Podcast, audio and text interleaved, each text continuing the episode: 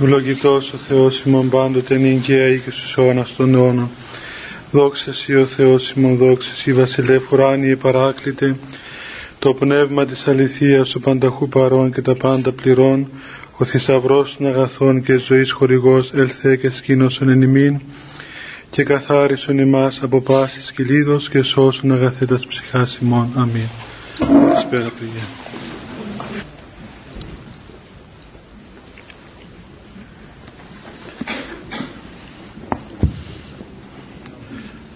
Είχαμε μιλήσει την προηγούμενη φορά, παιδιά, για το, για το θέμα του μακαρισμού του Χριστού. Μακάρι ειρηνοποιεί ότι αυτοί οι Θεού κληθήσονται.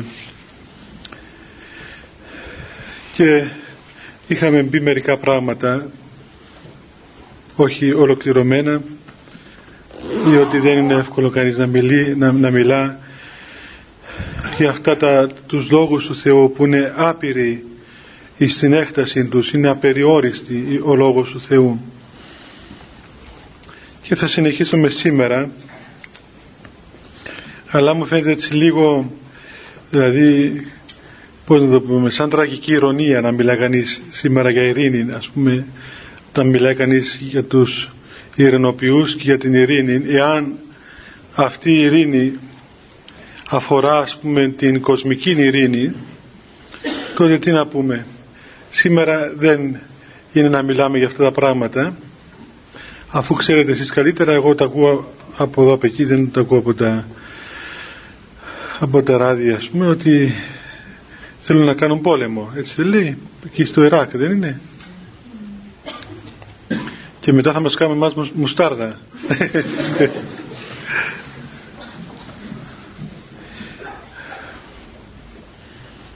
Φανταστείτε δηλαδή τι γίνεται σε αυτόν τον κόσμο και τι, πώς να πούμε, πώς είναι η, η παραφροσύνη του ανθρώπου, τι, τι, τι γίνεται στον κόσμο. Καταλάβατε, να θέλουν να σκοτώσουν χιλιάδες ανθρώπους, και εκείνοι πάλι, ας πούμε, οι καημένοι, δεν τους φτάνει το χάλι τους που δεν έχουν να φάνε, ξέρω εγώ τι κάνουν στην πόλη, στην χώρα, μάζεψαν του κόσμου τα χημικά όπλα να καταστραφούν και εκείνοι να καταστραφούν και όλους τους υπόλοιπους, να μην μείνει κανένας. Ε, σας το είπα και άλλη φορά, αλλά ή, κάποτε είχα και εγώ αυτό το ερώτημα όταν, όταν διέβαζα στο Ευαγγέλιο για το τέλος του κόσμου, και έλεγα πώς θα, θα καταστραφεί ο κόσμος, όταν λέει, λένε οι Απόστολοι, όταν λένε, λέει η Γραφή, ας πούμε, περί του τέλους του κόσμου, ότι ο κόσμος θα κατακαεί, ας πούμε, έτσι, και θα, μετά θα ανακαινιστεί από την δύναμη του Θεού. Πώς? Λέγατε, δυνατόν ο Θεός να κάψει τον κόσμο? Μου φαίνονταν σαν λίγο έτσι σκληρό να πούμε για τον Θεό. Και λέγα, δεν μας λυπάται ο Θεός? Τόσο ωραία που είμαστε εδώ, τόσο ωραία, τόσο ωραίες που είναι ο κόσμος, τον έκαμε κόσμο, και βλέπετε και ελληνική λέξη κόσμος. Τι σημαίνει κόσμος? Στολίδι, έτσι, στολίδι. Τόσο ωραίο τον έκαμε ο Θεός στον κόσμο αυτό. Τι του κάναμε το Θεό να μας κάψει τα καλά καθούμενα? Τελικά φαίνεται ότι θα καούμε μόνοι μας. Έτσι, αυτό είναι. Όχι, είναι σίγουρο πλέον. Θα κατακαούμε μόνοι μας, και δεν φτάνει μόνο να καούμε.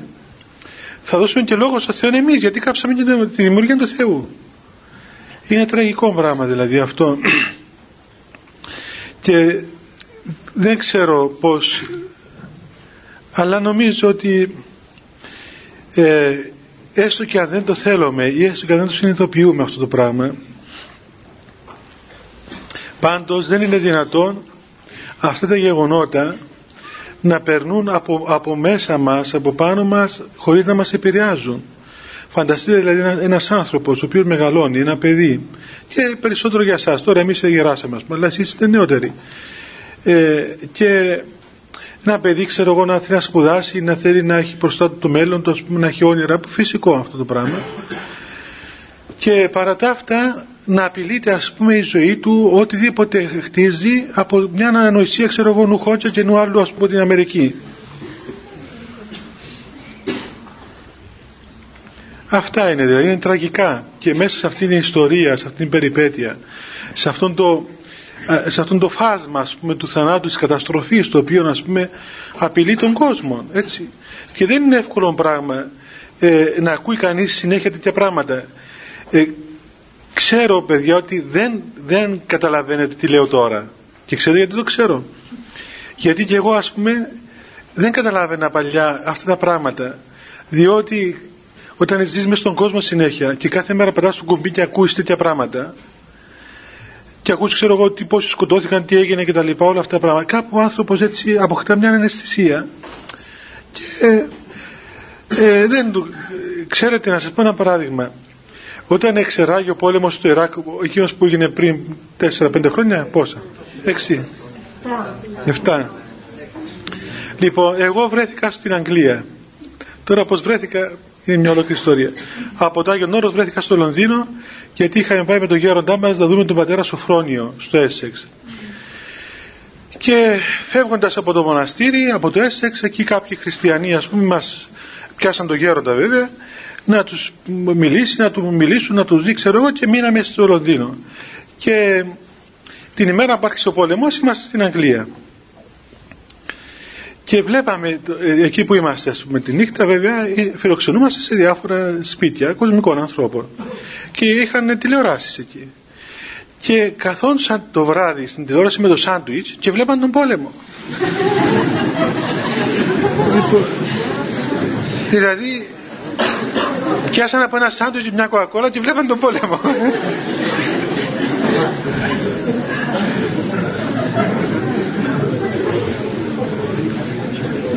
Είναι φοβερό πράγμα, δηλαδή, φοβερό πράγμα.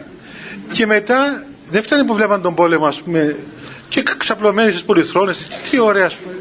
Ένα ωραίο ντοκιμαντέρ ήταν. Βέβαια, δείχναν τα, ξέρω εγώ, τα αεροπλάνα, πίναν από εδώ, πίναν από εκεί, τίναζαν. Ο γέροντας Ακαημένος έκανε σταυρόν του συνέχεια, τον κομποσχήνη του. Κύριε ελέησον τον κόσμο σου, Χριστέ μας, πούμε, τον κόσμο σου. Εμείς πια στην καρδία μας, αυτή άνοιξε όρεξή τους.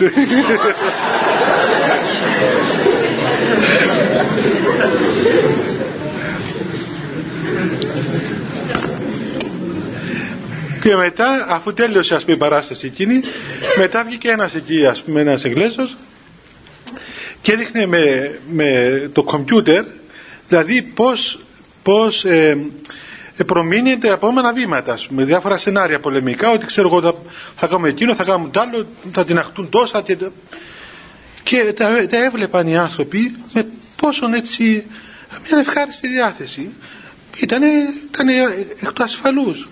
Και τα συνηθισμένοι άνθρωποι ήταν, είχαν συνηθίσει να βλέπουν τα πάντα μέσα από την τηλεόραση.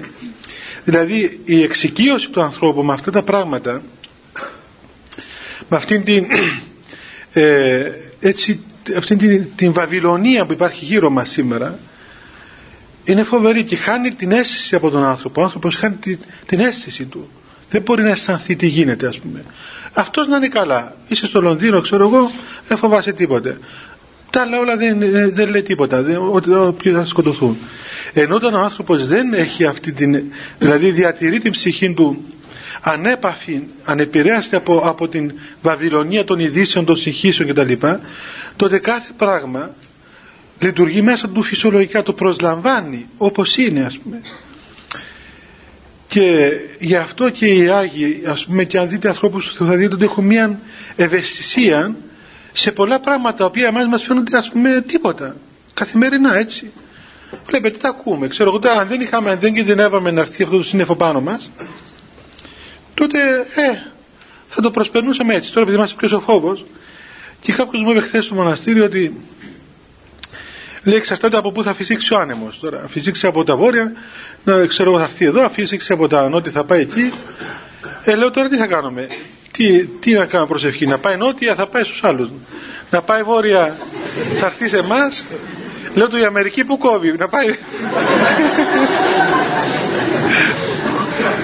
να πάει προς τα εκεί, να πάει πάνω από το Λευκό Νίκο εκεί να τους τσουρουφλήσει λίγο, να, να δουν και αυτοί τι γίνεται. Αλλά μέσα από αυτά, παιδιά, ξέρετε, μέσα από όλα αυτή την, την, τον κικαιώναν αυτών των πραγμάτων, που πάρα πολλοί άνθρωποι συνθλίβονται και χωρίς να καταλάβουν ίσως, συνθλίβονται ψυχικά από το βάρος των γεγονότων, ας πούμε. Και είναι φυσικό, ας πούμε, ο άνθρωπος να, να πάσχει, να αγωνία, να υποφέρει, να ζει κάτω από το κράτος του φόβου. Μέσα από όλα αυτά τα πράγματα υπάρχει η ελπίδα. Ποια είναι η ελπίδα? Είναι ο Θεός. Είναι η ελπίδα της Βασιλείας του Θεού. Αυτό που εμείς προσευχόμαστε κάθε μέρα και λέμε «Ελθέτω η Βασιλεία σου». Και ξέρουμε ότι η Βασιλεία του Θεού δεν είναι εκ του κόσμου τούτου. Δεν είναι κάτι το οποίο δίδει ο κόσμος αυτός. Όπως και η ειρήνη για την οποία μιλούμε τώρα, θα μιλήσουμε. Η ειρήνη αυτή την οποία ο Χριστός είπε και μακάρισε και είπε ότι μακάρι είναι οι ειρηνοποιοί. Αυτή η ειρήνη δεν είναι η ειρήνη που δεν τη δίνει ούτε ο Χότσας, ούτε ο, ο Κλίπτον, ούτε κανένας. Αλλά είναι, όπως είπε ο Χριστός, η ειρήνη την εμήν δίδω μη εμήν, ου καθώς ο κόσμος δίδωσιν. Όχι όπως δίδει ο κόσμος. Ο κόσμος δίδει μια ειρήνη ψεύτικη, επίπλαστη, εξαρτωμένη από τα εξωτερικά γεγονότα. Εάν, ας πούμε, ξέρω εγώ, αυτοί τα πάνε καλά και τα βρουν, έχουμε και εμείς ειρήνη. Αν αυτοί ξυνήσουν και δεν τα βρουν, τότε άτε, πάμε όλοι μες στο καζάνι. Αλίμονο δηλαδή, εάν εξαρτάται η ειρήνη μας από τα γεγονότα των ανθρώπων και από τις διαθέσεις των διαφόρων καρχαριών και από τις διαθέσεις του διαβόλου και όλων των οργάνων του κτλ. Η, η ειρήνη του Θεού είναι κάτι πέραν τούτων και ακόμα μπορεί να πει κανείς κάτι πιο έτσι σημαντικό. Όχι είναι πέραν απλώς τούτων, αλλά και όσον αυτά τα πράγματα γιγαντώνονται και αυξάνουν ισόγκων και μας συνθλίβουν σωματικά, κατά παράδοξον τρόπο η ειρήνη του Θεού αυξάνει στην καρδία του ανθρώπου. Ξέρετε ότι όσο πιο, πολύ, πιο πολλές δυσκολίες υπάρχουν εξωτερικά, τόσο πιο πολύ ο άνθρωπος ανοίγεται προς την χάρη και η χάρη επισκέπτεται την καρδία του ανθρώπου και δίδει ως, ως δώρον, ως χάρισμα την ειρήνη. Εάν διαβάσετε τους βίους των Αγίων, θα δείτε, παιδιά, ότι οι Άγιοι έζησαν σε πάρα πολύ δύσκολες συνθήκες, πολύ δύσκολες συνθήκες, μέσα σε φοβερούς διωγμούς, αγωνίες, φόβους, κακουχίες, και όμως μέσα σε αυτές τις συνθήκες διατηρούσαν την ειρήνη τους. Και η ειρήνη δεν είναι ένα συναίσθημα στοικό, φιλοσοφικό, ή ξέρω εγώ να το πούμε ακόμα, αυτή η ειρήνη των ανατολικών θρησκειών, η οποία, ας πούμε, συνδέεται με μια νέκρωση του ψυχικού κόσμου του ανθρώπου. Δηλαδή ο άνθρωπος γίνεται νεκρός και δεν πάσχει για το τι γίνεται δίπλα του. Μπορεί, ξέρω, να είναι δίπλα του κάτι, αυτός είναι νεκρός, δεν έχει συναισθήματα. Η ειρήνη του Θεού δεν συνδέεται με αυτά τα πράγματα. Ο άνθρωπος του Θεού, που φυσικά θα έχει και ειρήνη, αυτός έχει ως πρώτη στον, ως πρώτη στην έτσι εργασία μέσω του αρετή την αγάπη. Και η αγάπη σημαίνει πάθος, η αγάπη σημαίνει να πάσχεις για τον άλλον άνθρωπον. Άρα η ειρήνη δεν είναι αναισθησία. Η ειρήνη είναι ενδιαφέρον για τον άλλον, είναι θυσία για τον άλλον, αλλά είναι μία θυσία, ένα ενδιαφέρον, ένα πάθος το οποίο βασίζεται πάνω σε μία ατράνταχτον βάση που λέγεται Θεός. Και αυτός ο Θεός, ο οποίος εδράζεται στην καρδία του ανθρώπου, τον κάνει τον άνθρωπο να υπερβαίνει τα γεγονότα, να μην, να μην πνίγεται κάτω από τα γεγονότα. Γιατί βλέπετε, όλοι μας έχουμε πείρα, όταν, ας πούμε, συμβαίνει κάτι γύρω μας και προσπαθούμε να βοηθήσουμε μια κατάσταση, ή είμαστε πλεγμένοι σε μια κατάσταση, είναι το σπίτι μας, η οικογένεια μας έχει δυσκολίες, έχει προβλήματα, έχει ε, δοκιμασίες, ή ένα μέλος της οικογένειας μας πάσχει και έχει, είναι σε πολύ δύσκολη κατάσταση, που όλοι ζυμωνόμαστε μέσα αυτόν τον, τον, τον, τον δύσκολο αγώνα του ανθρώπου και κοινωνούμε με τη δυσκολία που υπάρχει. Εάν δεν έχουμε αυτή την, την βάση, τότε και εμείς ε, μας μεταδίδεται, σε εμάς μεταδίδεται αυτή η κατάσταση και πολύ συχνά μπαίνουμε κάτω από τα, από τα κύματα της δυσκολίας. Ενώ μέσα στην, μέσα στην Εκκλησία υπάρχει αυτή η διαφορετική κατάσταση που και είναι απόλυτον ενδιαφέρον, αλλά και ταυτόχρονα εις το βάσος της καρδίας υπάρχει ειρήνη. Ποια είναι η ειρήνη αυτή? Η ειρήνη πηγάζει από την πίστη, από τη μεγάλη πίστη ότι ο Θεός διοικεί τη χτίση. Τα πάντα τα διοικεί ο Θεός. Δεν υπάρχει κάτι το οποίο γίνεται άνευ του Θεού. Μα αυτό το πράγμα δεν σημαίνει ότι φταίει ο Θεός τώρα μας την άξιζε στον αέρα αυτή. Όχι. Δεν φταίει ο Θεός. Ο Θεός είναι αμέτωχος κακών. Αλλά σημαίνει για μας το εξής, ότι έστω και μας την άξιζε στον αέρα, έστω και μας κάνουν, ξέρω εγώ τι θέλω να μας κάνουν, Για μας δεν λέει τίποτα αυτό το πράγμα. Εμείς ξέρουμε αυτόν τον λόγο που μας είπε ο Χριστός. Μη φοβάστε, μη φοβηθείτε, μη φοβάστε από αυτούς που μπορούν να σκοτώσουν το σώμα σας. Αλλά δεν μπορούν να κάνουν τίποτα στη ψυχή σας. Έτσι. Εμείς γνωρίζουμε ότι πιστεύουμε, ελπίζουμε, είμαστε πληροφορημένοι μέσα μας εσωτερικά ότι εδώ δεν έχουμε οδεμένους αμπόλην. Δεν αυταπατώμαστε, ξέρουμε ότι αυτός ο κόσμος παρέρχεται ή εμείς παρερχόμαστε από τον κόσμο τούτον. Δεν έχουμε σκοπό να κάνουμε μια βασιλεία σε αυτόν τον κόσμο ιδανική. Δεν πρόκειται να γίνει ποτέ. Δεν είμαστε μεσιανιστές, ούτε ουτοπικοί άνθρωποι. Ξέρουμε ότι αυτά τα πράγματα δεν θα γίνουν. Άρα, άρα αυτά όλα τα οποία επαγγελόμαστε, ε, οραματιζόμαστε, ποθούμε, δεν τα χτίζουμε σε αυτόν τον κόσμο. Αλλά επιζητούμε τη μέλουσα πόλη, την πόλη του Θεού, και γνωρίζουμε ότι η ειρήνη του Θεού ουσιαστικά είναι αυτή η κατάσταση στην οποία θα έχουμε όταν θα είμαστε αιώνια μαζί με τον Θεό. Και βέβαια αυτή η κατάσταση της αιωνιότητος αρχίζει από τον παρόντα κόσμο. Γι' αυτό όταν τελούμε τη Θεία Λειτουργία, όταν τελούμε τη Θεία Λειτουργία, τότε ε, προχέται αυτή η ειρήνη του Θεού και υπάρχει μια, μια ασφάλεια. Θυμάμαι μια φορά, παιδιά, στο Άγιον Όρος, ε, ήταν Σάββατο εσπέρας και είχαμε στο μοναστήρι μας, φιλοξενούσαμε μια ομάδα φοιτητές από την Αθήνα και κάποιους άλλους Σέρβους, και μόλις αρχίσαμε τον εσπερινό έγινε ένας φοβερός σεισμός. Φοβερός σεισμός. Δηλαδή ε, εσύ το, όλο, όλος ο χώρος, ας πούμε. Είναι και σεισμογενείς οι περιοχές εκεί στη Μακεδονία. Οπότε άρχισαν τα καντήλια, οι πολυέλαιοι, ας πούμε, να, να κουνιούνται, τα τέμπλων έτριζαν οι εικόνες, άρα άνοιξαν και ένα-δυο ρογμές και έπεσαν και πάνω μας σουβάδες, παλιές εκκλησίες του δέκατου αιώνα τώρα. Λοιπόν, έβλεπες τα παιδιά και τους καθηγητές εξαφανίστηκαν σε, σε κλάσματα δευτερολέπτου. Ε, δίπλα από τον γέροντα στεκόταν κάποιος, ένας θεολόγος. Οπότε πήγε να πεταχτεί έξω από το στασίδι του, να φύγει. Του αρπάζει ο γέροντας, του λέει, κάτσε εδώ. Του λέει, γέροντα, να φύγομαι. Λέει, πού θα φύγομαι, να πάμε, κάτσε εδώ. Και έβλεπες, πραγματικά έβλεπες μία ειρήνη στα πρόσωπα αυτών των ανθρώπων, των μοναχών βασικά που ήταν εκεί, με προσήφοντο. Κανένας δεν κουνήθηκε, κανένας απολύτως. Λοιπόν, όλοι συνέχισαν να ψάλλουν, τελεί τη λειτουργία, ο εσπερινός. Ε, τα γεροντάκια εκεί, κάτι γεροί που ήταν, ας πούμε, κάτω σταυρών τους, περίμεναν, ας πούμε, να πέσει η εκκλησία πάνω μας, δεν έπεσε. Συνέχισε ο εσπερινός, μία ειρήνη, μία ειρήνη. Δεν υπήρχε τίποτα το, το, το εκφοβιστικό. Έτσι. Αυτό το πράγμα ε, είναι ένα φυσικό αποτέλεσμα του ανθρώπου, ο οποίος ξέρει ότι όλη του η ζωή έχει σχέση με τον Θεό.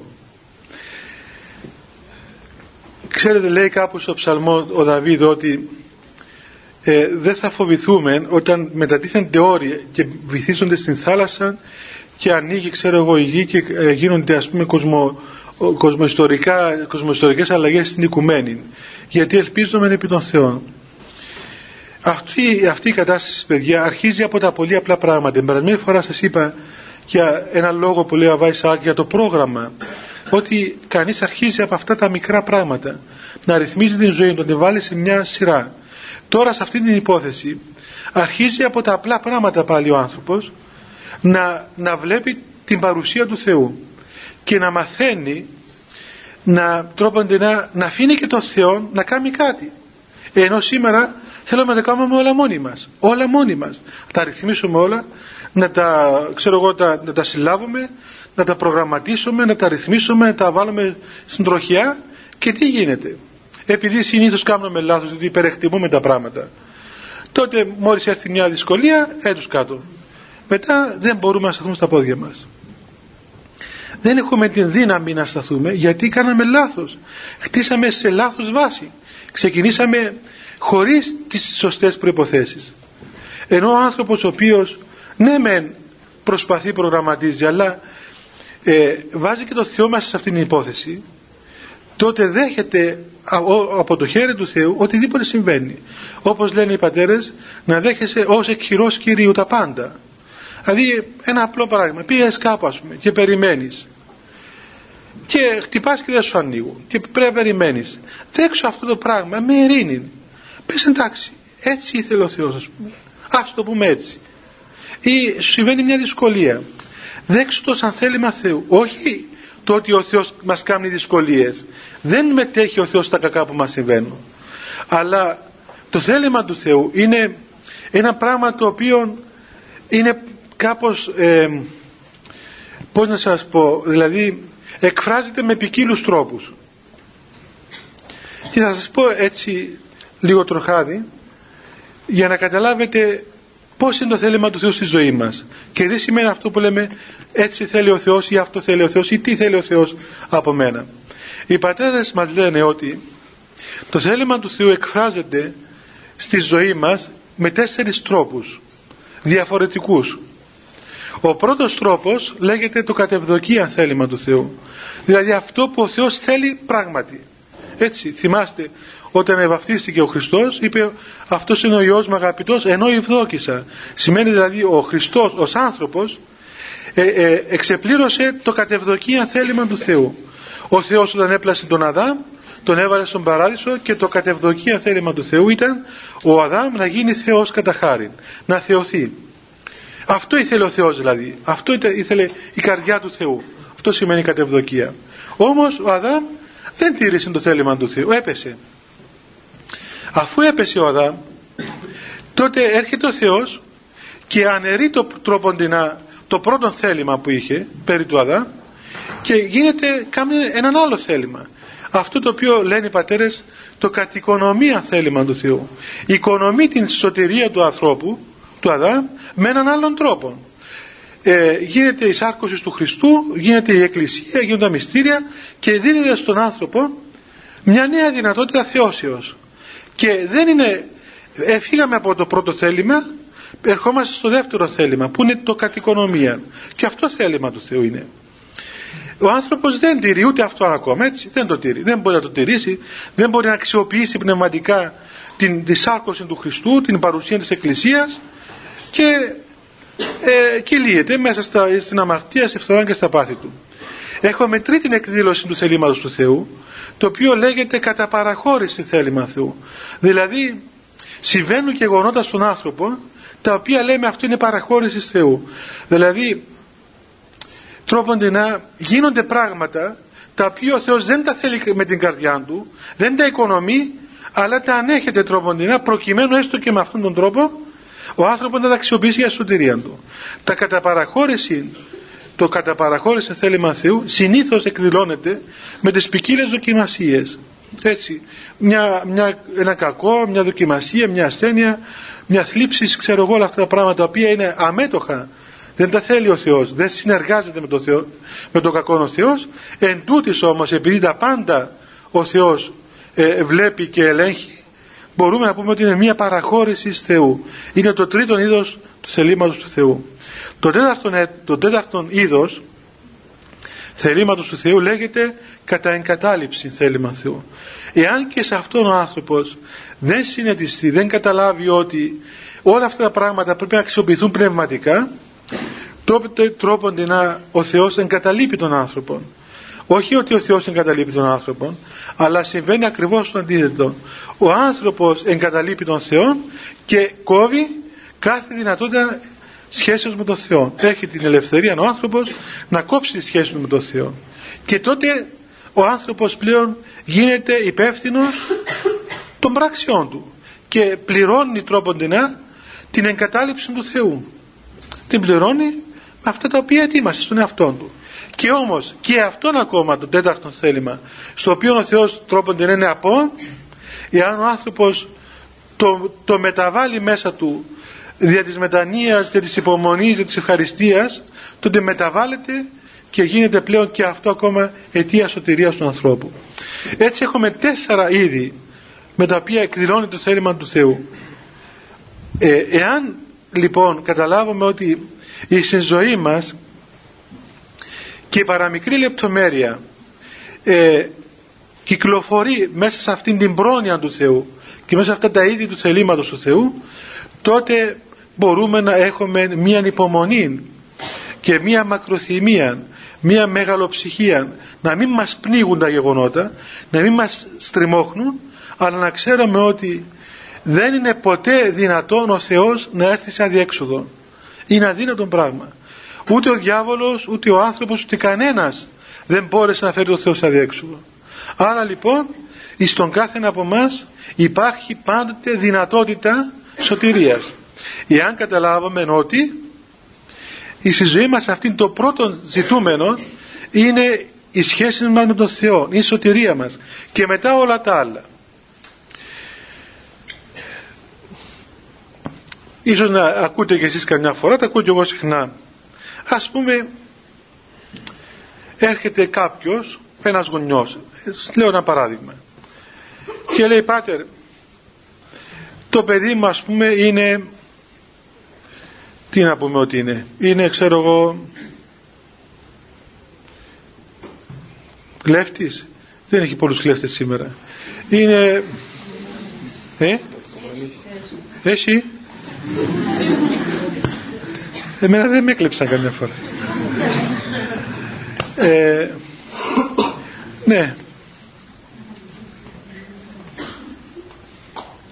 τέλος πάντων, έχει μια μανία, έχει μια, ένα πρόβλημα».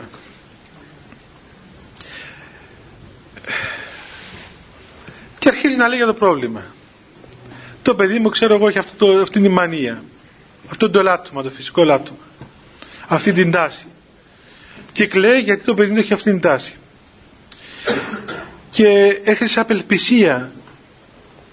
Γιατί το παιδί μου να κάνει αυτό το πράγμα, πώς θα το δεχτώ, γιατί να κάνει αυτό το πράγμα.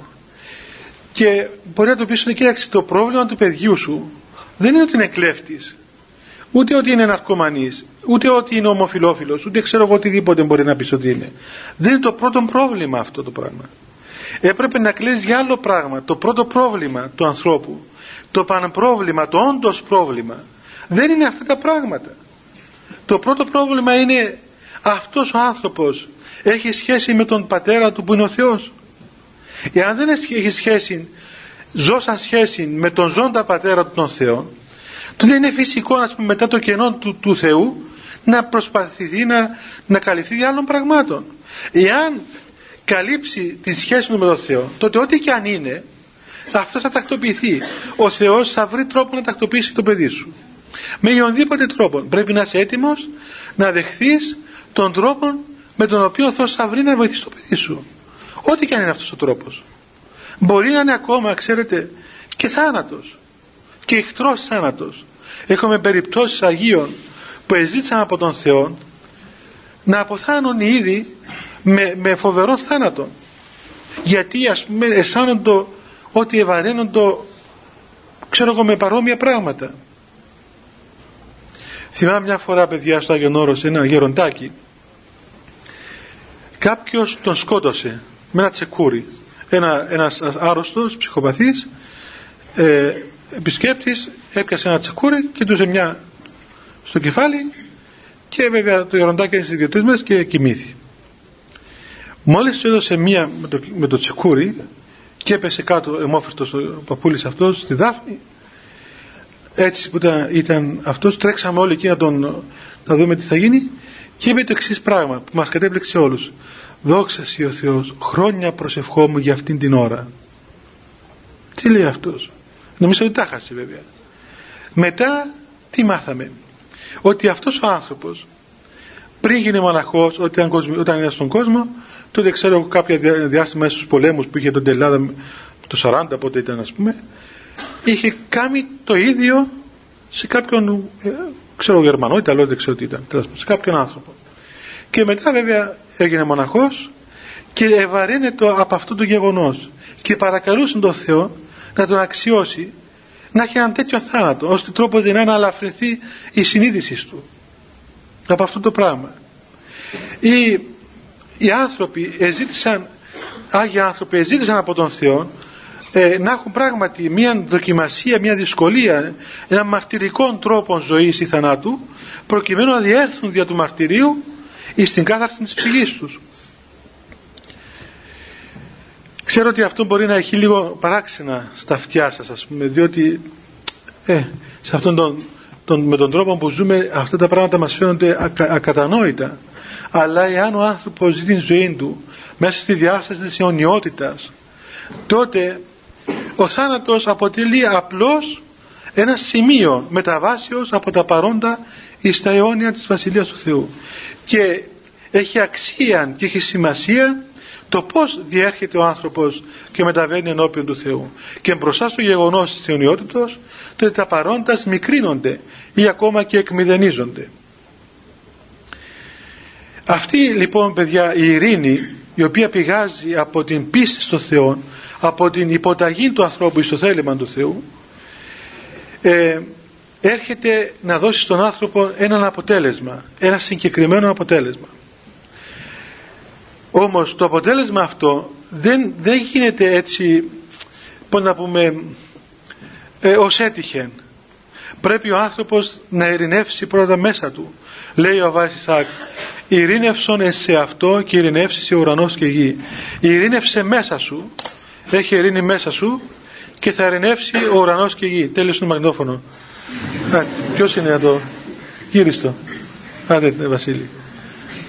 Ανέλαβα να, να εξυπηρετώ εδώ τους μαγνητοφωνούντας. Λοιπόν, τι θα κάνουμε, μπλέξαμε και με αυτά. Ε, γιατί, παιδιά, είναι ανάγκη να ειρηνεύουμε μέσα μας?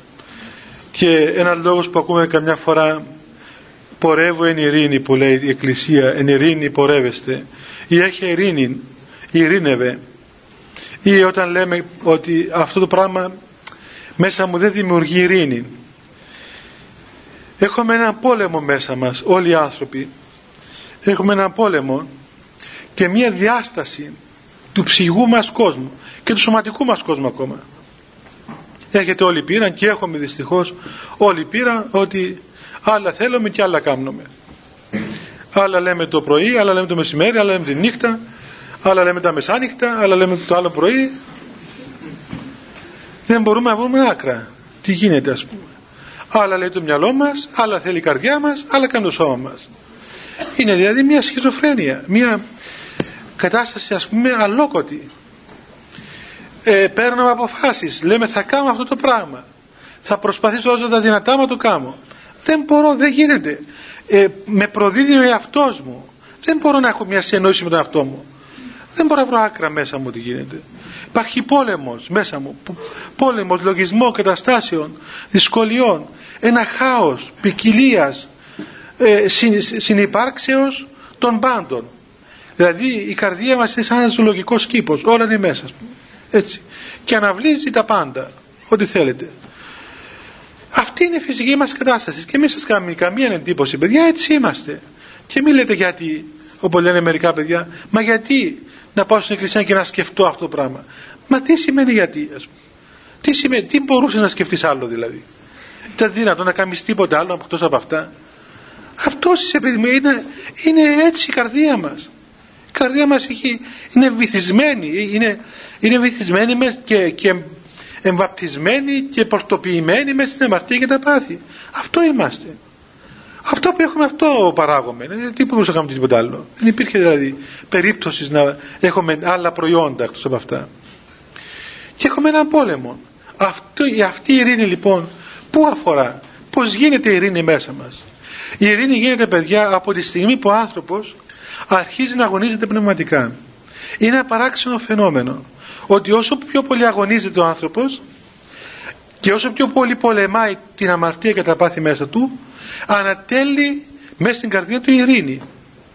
Και είναι μια ειρήνη αναφέρετος που δεν αφαιρείται με τίποτα, και όταν ο άνθρωπος γευθεί την ειρήνη αυτή, τότε μπορεί μετά και από την γεύση, αυτή την πνευματική γεύση, να διακρίνει τα γεγονότα.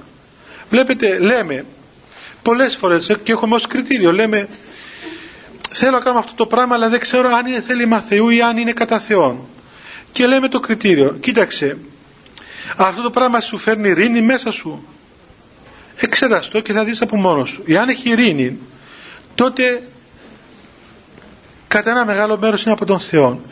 Σε αυτό, αυτό βέβαια συμβαίνει σε αυτούς που έχουν γευθεί την ειρήνη του Θεού, γιατί αν δεν έχουν γευθεί την ειρήνη του Θεού και έχουν και αυτή την δαιμονική ειρήνη, γιατί υπάρχει και ο διάβολος, η ειρήνη δωρεάν.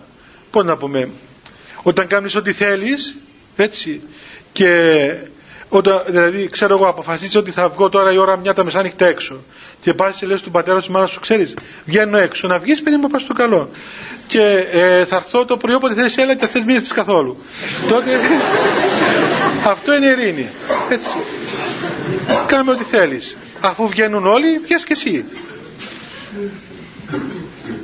Και πράγματι, ξέρετε, μου κάνει εντύπωση μερικές λέξεις, δεν ξέρω, εγώ τις είμαι παράξενος. Μερικές λέξεις ελληνικές είναι πολύ σπουδές, ας πούμε. Λες, ας πούμε, λέει, θα βγω έξω. Πράγματι, βγαίνει έξω.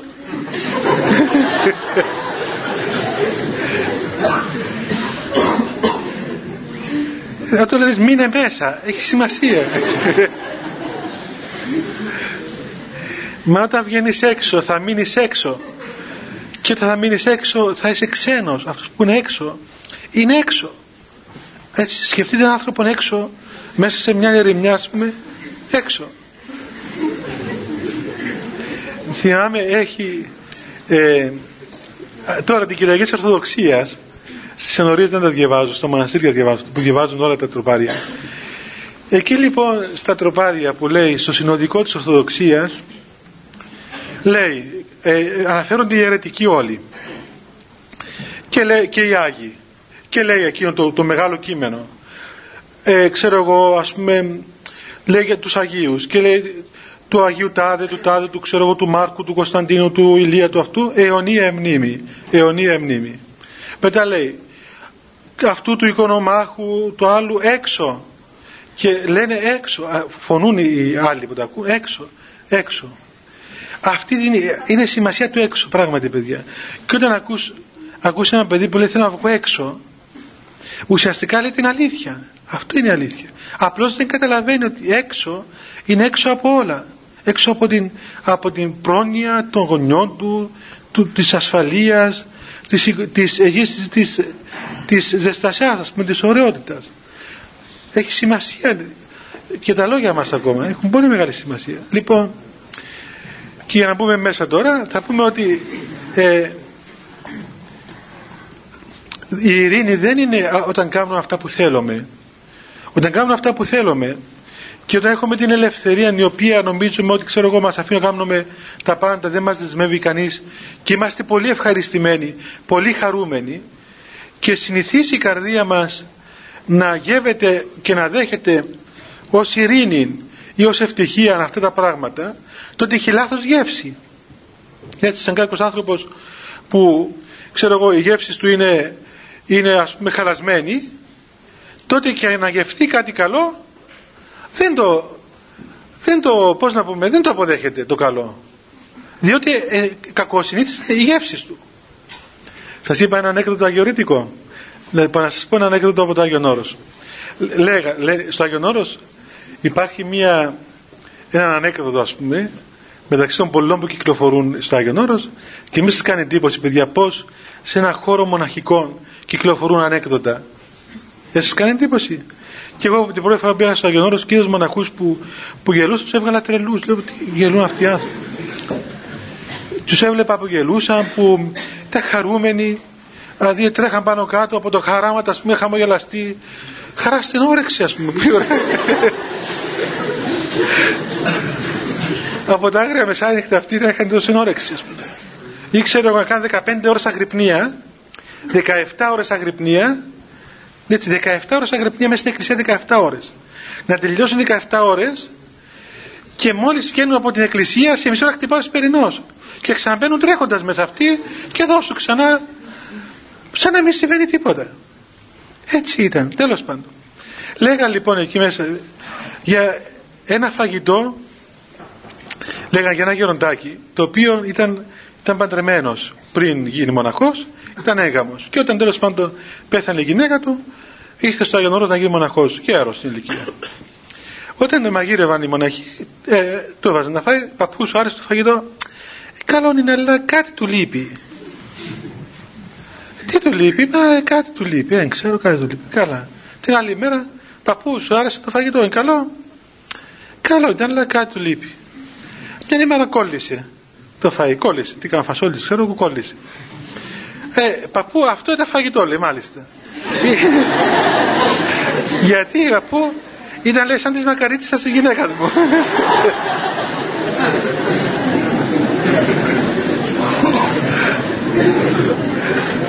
Τόσα χρόνια καημένος έτρωγε κολλημένο φαΐ, οπότε χάλασε η γεύση του, έτσι. Και το καλό δεν το διέκρινε, διέκρινε ας πούμε το καμένο, το κολλημένο, εκείνο τα φαΐ για αυτόν τον άνθρωπο. Ελπίζω όσοι είστε παντρεμένοι να μην έχετε παρόμοια, παρόμοια δράματα. Ναι. Τώρα λύθηκε το πρόβλημα ότι δεν μαγειρεύουν πλέον οι γυναίκες και έτσι δεν έχει πρόβλημα να κολλήσουν, ας πούμε. Ε, λοιπόν, ε, εκ της γεύσεως, λοιπόν, από, τη, από, το, από το αισθητήριο μπορεί ο άνθρωπος να καταλάβει το, το, από πού προέρχεται μια κατάσταση. Και μας είπε ο Χριστός, παιδιά, ότι από τους καρπούς θα καταλάβετε κάθε δέντρο. Και εμείς καταλαβαίνουμε από τους καρπούς κάθε ενέργεια που κάνουμε. Από τους καρπούς πρώτα που έχουμε μέσα μας. Όταν μια ενέργεια παράγει καρπούς ταραχής, σκότους, απελπισίας, δεν είναι ποτέ εκ του Θεού. Βέβαια είπαμε ότι έχουμε τα αισθητήρια μας σωστά. Εάν παράγει καρπούς ειρηνικούς, έστω και αν φαίνεται προς στιγμήν κακόν, εν τούτης είναι καλόν. Λέει ο Άγιος Χρυσόστομος, υπάρχει ειρήνη χειροτέρα πολέμου και υπάρχει πόλεμος προτιμότερος ειρήνης, και ερμηνεύει. Τι σημαίνει αυτό το πράγμα? Καμιά φορά είναι, είναι ανάγκη να μην έχουμε ειρήνη με όλον τον κόσμο. Δηλαδή είναι ανάγκη να κόψουμε ένα, ένα, κάτι, κάτι από πάνω μας. Λέει ο Χριστός, πρόσεξε, εάν το χέρι σου σε σκανδαλίζει, κόψε το και πέταξε το, γιατί σου συμφέρει να πεις στη Βασιλεία του Θεού χωρίς χέρι. Ή αν το μάτι σου σε σκανδαλίζει, βγάρτο και σου συμφέρει να πεις μονόφθαλμος ή καθόλου μάτια, στη Βασιλεία του Θεού παρά να έχεις μάτια για να πας στην κόλαση. Δεν σημαίνει αυτό βγάλουν τα μάτια μας, κόψουν τα χέρια μας.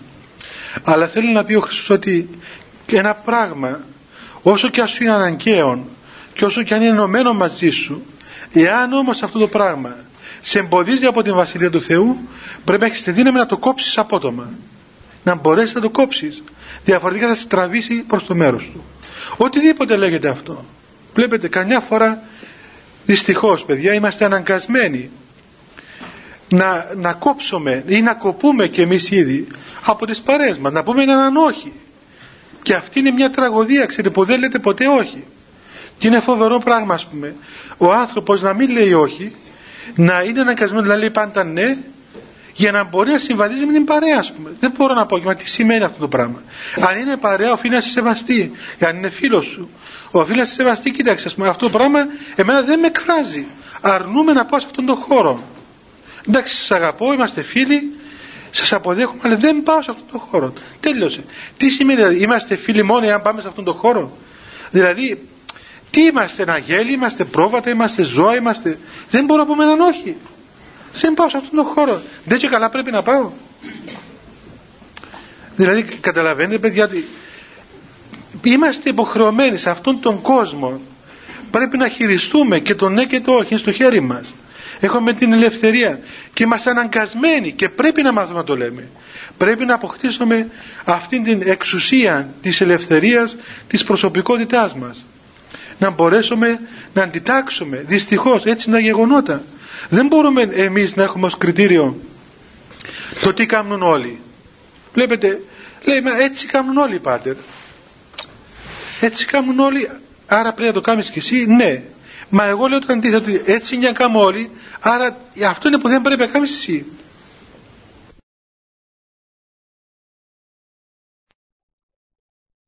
Όμως, έλα που δεν πρέπει να λέμε και ψέματα, τι να πούμε, ας πούμε, ότι μη φοβάστε, κάντε τα όλα και δεν υπάρχει τίποτα, δεν γίνεται αυτό το πράγμα. Πρέπει να το καταλάβουμε ότι όταν ακολουθούμε τον Θεό, τον Χριστόν, αυτό το πράγμα σημαίνει θυσία. Και όχι μόνο τον Χριστό, παιδιά, όχι μόνο τον Χριστό. Και αύριο τη γυναίκα σας και γυναίκα στον άντρα τους. Όταν, όταν ας πούμε παντρεύεσαι και είσαι, είσαι, είσαι, είσαι, έχεις σύζυγο, δεν μπορείς να γυρίσεις όλη νύχτα Και έστω και αν οι άλλοι σου λένε να πάμε και πάμε και πάμε. Δεν μπορώ, είμαι παντρεμένος, πρέπει να πάω σπίτι μου. Όχι, δεν μπορώ να πάω. Τελείωσε. Αλλά είμαι μόνο σου θα γυρνάς με τους φίλους σου. Μετά θα διαλύσεις το σπίτι σου, θα τους δάξει τον αέρα. Όταν σου έρχεται, ξέρω εγώ, η μάνα σου, ας πούμε, και μπαίνει σπίτι και αρχίζει να κριτικάρει, ξέρω εγώ, τη γυναίκα σου. Έτσι, και γίνεται πρόβλημα. Τότε θα βγάλεις τη μαμά σου έξω. Θα την πιάσεις έξω με σημασία του προηγουμένου έξω. Θα την βγάλεις έξω. Διότι αν δεν βγάλεις τη μαμά σου έξω, θα σε βγάλει η γυναίκα σου έξω.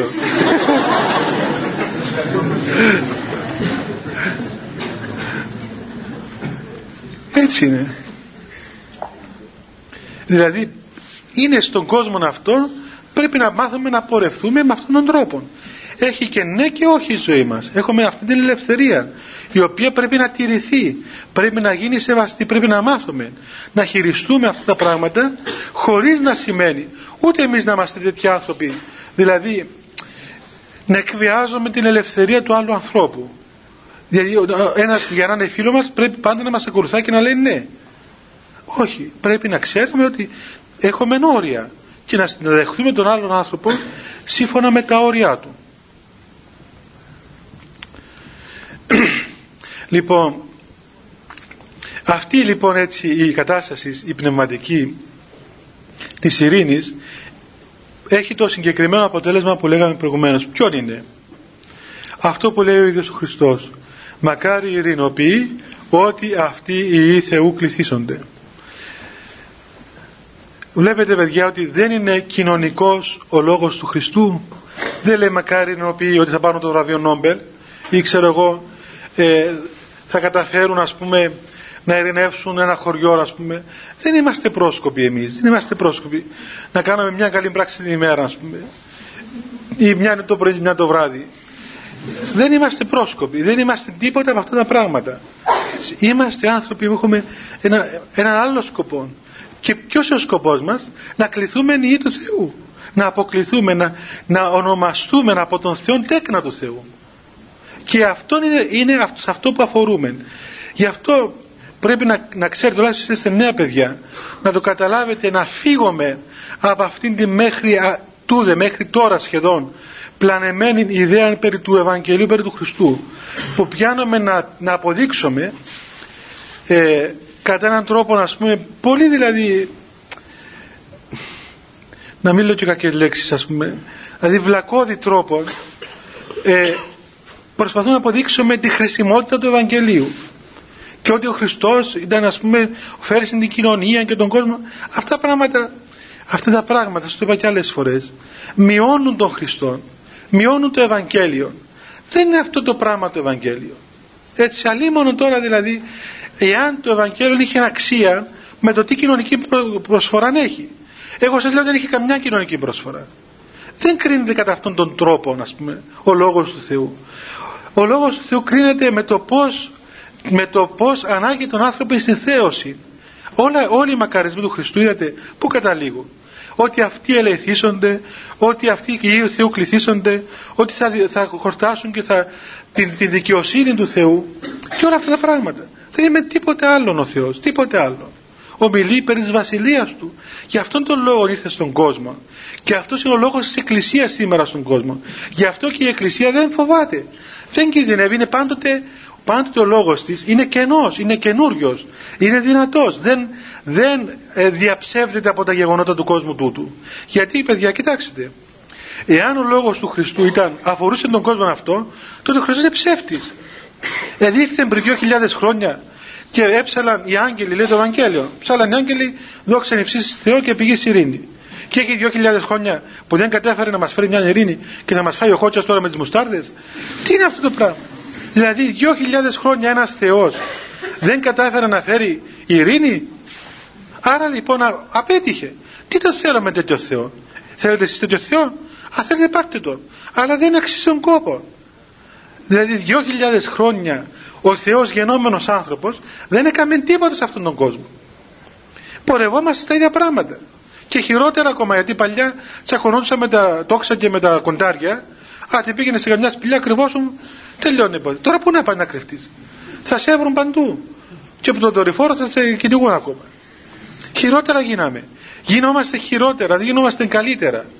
Άρα λοιπόν, εάν ο ρόλος και η παρουσία του Χριστού αφορούσε τον παρόντα κόσμο, δυστυχώς απέτυχε ο Χριστός. Αλλά γιατί δεν απέτυχε? Γιατί ο λόγος του Χριστού είναι υπεράνω των πραγμάτων του κόσμου τούτου. Προσφέρει άλλα πράγματα. Γι' αυτό δεν, δεν κρίνεται από την ιστορία, αλλά κρίνει την ιστορία ο Χριστός. Δεν κρίνεται από τον άνθρωπο, αλλά κρίνει τον άνθρωπο. Δεν κρίνεται από τα γεγονότα, αλλά κρίνει τα γεγονότα του κόσμου τούτου. Έτσι λοιπόν, παιδιά, αποκλει, απο, αποκαλούμαστε από τον Θεό τέκνα του Θεού. Και αυτό έχει συγκεκριμένα αποτελέσματα. Αποτελέσματα τα οποία είναι εμφανής σε όλη την υπόστασή μας, σε όλο το ψυχοσωματικό μας κόσμο. Είπαμε και άλλες φορές το τι σημαίνει ο άνθρωπος που είναι πράγματι παιδί του Θεού. Ένα μόνο θα σας πω. Σκεφτείτε ο καθένας μας πώς αισθανόμαστε ή πώς θα θέλαμε να αισθανόμαστε στο σπίτι μας, έτσι, μέσα στην, στην παρουσία των γονιών μας, του πατέρα μας, της, μητέ, της μητέρας μας. Αυτήν την άνεση όταν έχουμε, ας πούμε, μια περιουσία και κυκλοφορούμε στην περιουσία μας σαν παιδιά του πατέρα μας, παιδιά των γονιών μας. Βέβαια και αυτή η σχέση σήμερα δυστυχώς σύεται. Τέλος πάντων, πώς θα θέλαμε ή πώς θα φανταζόμαστε αυτή τη σχέση. Λοιπόν, φανταστείτε λοιπόν τι σημαίνει να είσαι παιδί του Θεού, να αισθάνεσαι και να αποκαλείσαι παιδί του Θεού. Δηλαδή κινείσαι ή στην χτίση ή στην δημιουργία ως τέκνον Θεού, σε μια ελευθερία, σε μια άνεση, σε μια κυριότητα που δεν έχει καμία άλλη σύγκριση με τίποτα από, από όσα δίδει ο κόσμος. Αισθάνεσαι μια πληρότητα η οποία δεν περιγράφεται ούτε εκφράζεται. Είναι κάτι το απερίγραπτο. Αυτό μόνο μπορεί να καταλάβει κανείς όταν βλέπει τους Αγίους ανθρώπους, όταν βλέπει τους ανθρώπους του Θεού και όταν βλέπει ακόμα το πώς κινείται η Εκκλησία. Έτσι, όλοι μας, παιδιά, πιστεύω ότι όλοι σας, όλοι σας, έστω εντάξει δεν είμαστε Άγιοι, αλλά έχουμε στιγμές στη ζωή μας που αισθανόμαστε την παρουσία του Θεού. Έτσι, ε, σκεφτείτε αυτή η στιγμή της παρουσίας του Θεού όταν είναι διαρκώς παρούσα. Τι γίνεται? Όταν δηλαδή καταργούνται όλα, όλα γύρω μας. Σας είπα πολλές φορές παραδείγματα από τους σύγχρονους γέροντες, για τους οποίους καταργούνται και οι διαστάσεις όχι του τόπου αλλά και του χρόνου. Έτσι, το παρελθόν, το παρόν και το μέλλον ήταν μπροστά τους. Ο τόπος καταργείται, ο θάνατος, τα πάντα. Και αυτοί οι άνθρωποι ζούσαν μέσα στην πληρότητα του Θεού. Και αυτό μην νομίζετε ότι μόνο οι μεγάλοι Άγιοι και ασκητές. Όχι. Κάθε άνθρωπος ο οποίος ζει μέσα στην Εκκλησία, η Εκκλησία είναι που σώζει τον άνθρωπο. Γι' αυτό λέμε είναι ανάγκη, παιδιά, να μάθουμε να πηγαίνουμε στην Εκκλησία, διότι στην λειτουργία, στην λειτουργία δίδεται ως δώρο, ως χάρισμα η παρουσία του Θεού. Μάθετε να πάει στη λειτουργία. Έστω ξέρω, καταλαβαίνω, είμαι, είμαι πώς να πούμε, ξέρω τι γίνεται στη λειτουργία στον κόσμο. Ξέρω, είναι, είναι όλα όσα είναι δυνατόν να υπάρξουν για να εξαφανιστεί η παρουσία του Θεού. Έτσι. Δηλαδή, σπάνια να βρει κανείς τόπον που να πει ότι αυτά λειτουργούν όπως ο Θεός θέλει. Έτσι, μεγάφωνα, λάμπες, ξέρω εγώ, οτιδήποτε μπορεί να φανταστείτε. Χιλιάδες κόσμος, θόρυβος, αλλά παρά τα αυτά ο Θεός δεν εμποδίζεται. Και όταν πάμε και μάθαμε να προσευχόμαστε, τότε αισθανόμαστε, βιώνουμε το γεγονός του Θεού μέσα μας. Μην, μην πιστεύετε, παιδιά, σας το λέω και εγώ σας το υπογράφω, μην νομίζετε, εάν δεν μάθετε να πηγαίνετε στη λειτουργία, δεν πρόκειται ποτέ να αισθανθείτε την παρουσία του Θεού. Είναι αδύνατο πράγμα. Χίλιες προσευχές να κάνετε μόνοι σας, χίλια κεριά να πηγαίνετε να ανάβετε, χίλια βιβλία να διαβάσετε, δεν θα καταλάβετε ποτέ τίποτα. Γιατί? Είναι απλούστατο. Η Εκκλησία είναι το σώμα του Χριστού. Ο Χριστός ίδρυσε την Εκκλησία. Είναι παρόν στην Εκκλησία. Ο Χριστός είναι πρόσωπον. Δεν είναι μια όρατος δύναμη. Δεν είναι ένας αέρας που φυσά και όπου, όπου τον πάρει ο άνεμος. Είναι πρόσωπον. Είναι παρόν. Συγκεκριμένος ο Χριστός. Είναι συγκεκριμένος ως βρώσεις και πόσεις. Σαν ψωμί και, και κρασί. Σαν βρώσεις και πόσεις του ανθρώπου. Είναι η σάρκα και το αίμα του Χριστού επί της Αγίας Τραπέζης, το οποίο δίδεται εις τους πιστούς. Εάν λοιπόν κάποιος θέλει να αρχίσει και επιθυμεί πράγματι να βιώσει το γεγονός της παρουσίας του Θεού, θα κάνει το πρώτο βήμα από το να αρχίσει να πηγαίνει στην εκκλησία. Ξέρω ότι θα σταθεί αντιδράσεις, δεν θα καταλάβει τον λόγο. Μα τι σημαίνει, γιατί να πάμε, ποιος ο λόγος, γιατί είναι ανάγκη, ας πούμε. Δεν καταλαβαίνουμε τίποτα. Και είναι οχλαγωγή, άσε που μπαίνει και η ιδέα ότι μας κοιτάνε όλοι εμάς. Ε, είναι κάτι που δεν μπορούν να καταλάβουν το πράγμα δηλαδή. Βλέπεις, λέει, δεν πάω εκκλησία γιατί μόλις μπούμε στην εκκλησία όλοι και σχολιάζουν εμένα. Μα ποιος σε σχολιάζει ρε παιδί, ποιος σε σχολιάζει ποτέ, ποιος σε είδε τώρα που πήγε στην εκκλησία. Ε, δυνατόν, μα τόσο πια δηλαδή, δηλαδή πώς να πούμε, εκκοφαντικό γεγονός είσαι που όπου πας θα σε κοιτάξουν όλες ένα. Και απορρίκανε γιατί, γιατί το, έχουμε αυτή την αίσθηση μόνο όταν μπαίνουμε στην εκκλησία. Ό, όταν μπαίνουμε στην εκκλησία έχουμε την αίσθηση ότι όλοι σχολιάζουν εμάς και μας κοιτάνε εμάς. Ενώ όταν μπαίνουμε κάπου αλλού δεν έχουμε αυτή την αίσθηση. Αυτό ξέρετε γιατί το παθαίνουμε. Γιατί η καρδία μας αισθάνεται ξένη προς το χώρο εκείνο. Αισθανόμαστε ανώμοιοι προς το, προς το πνεύμα του Θεού που υπάρχει στο χώρο εκείνο. Όταν πάμε τη δεύτερη και τρίτη θα δούμε ότι δεν μας κοιτάει κανένας τελικά. Ούτε μας προσέχει κανένας. Ούτε μας δίνει κανένα σημασία. Ε, τίποτα. Ο καθένας κοιτά τον εαυτόν του. Και καλά κάνουν οι άνθρωποι. Έτσι είναι. Τέλειωσε η ώρα, παιδιά. Λοιπόν, ε, θέλω να σας πω μερικές ανακοινώσεις. Μία ευχάριστη ανακοίνωση πρώτα. Ότι ε, τώρα α, από την ερχομένη φορά που ε, σε δεκαπέντε μέρες δηλαδή από τώρα, την ημέρα που έχουμε ομιλία, εκείνη την ημέρα θα εξομολογεί στη θέση μου ο πατήρ Λίνος. Ο πατήρ Λίνος είναι ιερέας, είναι εδώ στην Λευκοσία, είναι πολύ καλός πνευματικός, πολύ καλός ιερέας, είναι χημικός, αν έχετε απορίες στη χημεία άρθει στα λύση. Ε, και εγώ δεν θα μπορώ να έρχομαι εξομολογώ, θα έρχομαι μόνο να κάνουμε την ομιλία. Ομιλίες θα έχουμε κανονικά. Θα σας εξομολογεί ο πατήρ Λίνος και ο πατήρ Γεώργιος την άλλη Δευτέρες. Όσοι από εσάς θέλετε, θα, αναγκαστικά θα πρέπει πλέον να έρχεσαι στο μοναστήρι που είναι πολύ μακριά και πολύ δύσκολος ο δρόμος. Και πρέπει, πρέπει να έχετε άδεια από τους γονείς σας και κινδυνεύετε όταν έρχεσαι στο μοναστήρι, λοιπόν κινδυνεύετε να υποστείτε πλήση εγκεφάλου. Και μαζί με σας κινδυνεύω κι εγώ, κινδυνεύει και η ζωή δική μου βέβαια. Η επόμενη ομιλία θα είναι σε εννέα Μαρτίου. εννέα Μαρτίου, οκτώ η ώρα παιδιά, κανονικά όπως πάντοτε, έτσι. Σε εννέα Μαρτίου αυτή την ημέρα θα εξομολογεί εδώ ο πατήρ Λίνος. Και παρακαλώ παιδιά να έρχεστε να εξομολογήσετε όπως κάνατε μέχρι τώρα.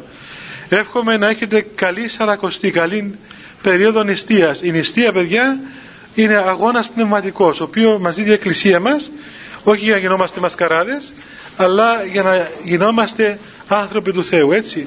Και καλό είναι να προσπαθήσουμε να νηστεύσουμε, να κάνουμε προσευχή και να πηγαίνουμε παιδιά. Χριστέ το φως του αληθινών, το φωτίζον και αγιάζον πάντα άνθρωπον ερχόμενον εις τον κόσμο, σημειωθεί το εφημάς το φως του προσώπου σου, είναν αυτό ψώμεθα φως του απρόσιτον και κατεύθυνον τα διαβήματα ημών προς εργασίαν των εντολών σου, πρεσβείες της Παναχράντου σου Μητρός και πάντως σου των Αγίων αμήν. Διευχών των Αγίων Πατέρων ημών, Κύριε Ιησού Χριστέ ο Θεός ελέησον ημάς αμήν. Καλό βράδυ παιδιά, να πάτε στο καλό.